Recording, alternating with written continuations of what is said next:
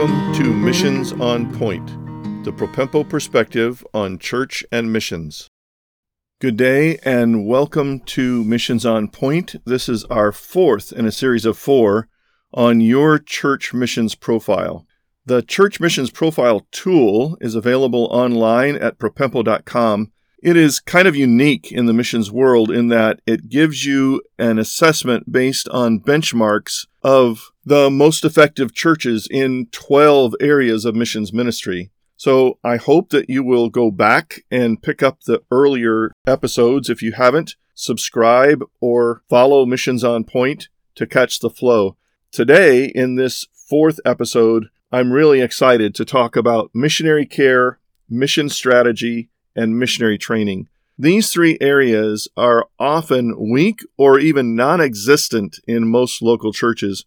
I take great joy in helping churches think through their values, their relationships in world missions, and how that can be leveraged to create a clear mission strategy for the church with a view toward training missionaries from their congregation to be sent out to meet those very specific and individualized needs. Your church missions profile uses a scale of 1 to 6. We call it the P scale to define from the lowest performance or effectiveness to the highest. It starts with possibility, and then project, program, priority, purpose, and passion is the highest. We're going to look at each of those markers, each of those definitions in the areas of missionary care, mission strategy, and missionary training. The area of missionary care could be described, perhaps, as one of the most effective things that a local church can do for their missionaries to keep them on the field long term. The problem of missionary attrition is huge. By missionary attrition, we mean missionaries returning home from the field permanently because of preventable reasons. Missionary care presumes a committed relationship that is growing in depth and scope so that the church understands their missionary very well and the missionary trusts the local church to do what's best for them, including perhaps encouragement, admonition, correction, counsel, help, not just financially, but in every area of their life and ministry and spiritual walk. So let's get into it. The church on the possibility scale says our church would be open to a caring relationship with a missionary, may not even have a missionary in mind, may not even be supporting a missionary on a personal level. The project level is we help missionaries on a special needs or case by case basis, and this is usually when there's an emergency of some kind on the field, whether it be a natural disaster or a huge medical need for the family or a particular financial need because of circumstances. The third level is the program level. These churches say our church proactively seeks to discover and meet certain missionary needs. In other words, the initiative begins to turn toward the church, which is great because the local church should be taking that kind of interest to seek and develop a relationship where they are able to ask their missionary, What special needs do you have? The fourth level of priority this church says we try to build strong supportive relationships with the missionaries with whom we are especially connected. Now, they may do this in a variety of ways. We've heard of many churches that do a special Christmas offering, or they take time to recognize the missionaries' birthdays or anniversaries. That's all really good, and it's a great start toward developing highly effective missionary relationships in missionary care. The fifth level, the purpose level, says our church actively shepherds, resources, and assists each of our missionaries beyond routine financial needs. So, sure, you may have monthly support going on, but do you regularly ask your missionaries for special needs or track with their newsletters in such a way that you can read between the lines and figure out this family needs a little extra care? It may be something as simple as providing some resources for them to get away for a little retreat or vacation or get a break from the stress of their cross cultural ministry. The highest level is passion. A church that is passionate about missionary care says, We treat our missionaries with as much interest, assistance, and care as our local staff. We are committed to them and their goals. So, this kind of church really does know their missionary intimately There's often communication back and forth, not just by email, not just by snail mail, but probably Skype or WhatsApp or video calls so that they understand what's going on. The people in the congregation actually know the names of the children. It's known that well to the church. This level of missionary care provides lavishly for them when the missionaries come back home.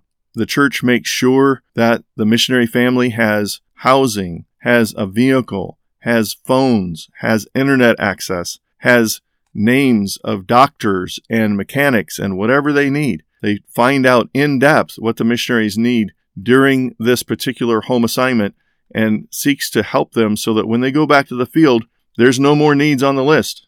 Now we're going to move into the advanced section of church missions profile, which includes mission strategy, little understood by most churches, and missionary training, which is kind of scary, but it is a delight to enter into this mode. So I just want to alert you just walking through the church missions profile and the descriptors for each level is an education of itself so that you know what the possibilities are. You may feel like you're not scoring very well on the profile, and yet now you have descriptors to aim for for the next step and the next step up to the highest effective level. On missionary strategy, the lowest level of possibility says we get involved when and where opportunities may come along. This is sort of a serendipitous, laissez faire kind of attitude of, well, when something comes along, maybe we'll get involved in mission strategy. The project level, our church says this Our church looks for a specific missions project or goal to adopt and complete each year. So, at least on an annual basis, there is some kind of a goal for raising funds, for a short term missions team, for direct involvement in some way to assist or complete a particular field ministry goal. The program level, this church says, we try to develop annual goals and plans for missions involvement and growth. So there is a factor here of growth toward a particular area or particular goal so that the church actually, as a body, understands we're growing in missions in a particular direction. The priority level church says our church has clear priorities and ambitious goals and plans for missions ministries. This may include everything from how missions is perceived, accepted, and acted on among the church body at large, but it also includes field ministries and what those goals are, and it assumes that the church actually knows what the goals and plans of their individual missionaries and ministries they support are so that they can enter into that and become a part of fulfilling those plans and goals. The purpose level church says we are committed to specific field based results and mobilization of resources to achieve them. I'm thinking of one church in the past who knew that underground training of church leaders, house church leaders primarily, in a particular closed country was significant. And they felt like their church wanted to supply in two week chunks actual teaching and training from among their congregation, people who were qualified and had studied and prepared for teaching those classes. And they fulfilled three years every two weeks of sending people, having them train local underground church pastors in discrete locations, and fulfilled that whole thing in three years. One of the results was one of the guys that went repeatedly over that period of time was a single guy, a great teacher of Bible and theology, the kinds of things that underground church pastors needed. And he became engaged to a local Christian gal, got married, and stayed and lived there, and became the coordinator before the end of the three years was out. How's that for local church mission strategy involvement? The highest level is the passion level, and a passion level church says this our entire congregation is fully committed and engaged in pursuing specific, strategic, long term results on the field. This obviates that the church leaders have chosen well and communicated well with the whole church what the strategic missions focus is, and that the people in the congregation understand that and relate to that and help and assist that as a body now we come to the last of 12 categories in the church missions profile. It's in this advanced section and it's on missionary training. This is a passion of mine. I love helping churches understand properly how it is that missionaries are well trained pre field to get to the field and stay long term, even in the most difficult circumstances and situations. The remaining unreached people groups are unreached for a reason. It's hard to reach them, it's hard to stay there. Some of the statistics on attrition show that in some of the more antagonistic fields, it is unusual for a missionary worker to stay longer than five years. And I'm here to tell you that five years in these challenging fields is not enough to see a vibrant, biblical, healthy local church planted and sustainable and reproducing in those kind of circumstances. So, missionary training becomes an exceedingly important aspect of church missions development. How you give your people over to missionary training and have them complete their training well, qualified as church leaders locally as well as overseas, will make a huge difference in their long term effectiveness. The church that is on the possibility level says this Our church is open to hearing from members called to missions about appropriate training. Usually, the churches on the lower end of the scale here look to the mission agency to, to stipulate all the requirements for pre field training. I'm here to tell you those requirements are not enough. Biblically, we want to see missionaries trained in such a way that they qualify to be church leaders in their own church before they get sent to the field to be church planters and leaders in a foreign culture church. Usually that takes more time than what the mission agency allows for, Understandably, the mission agency is looking for the lowest bar of qualification to get somebody to enter into their agency and go to the field. The church shouldn't settle for the lowest level. The second level is the project level, and this kind of church says we personally encourage anyone who pursues missions as a vocation.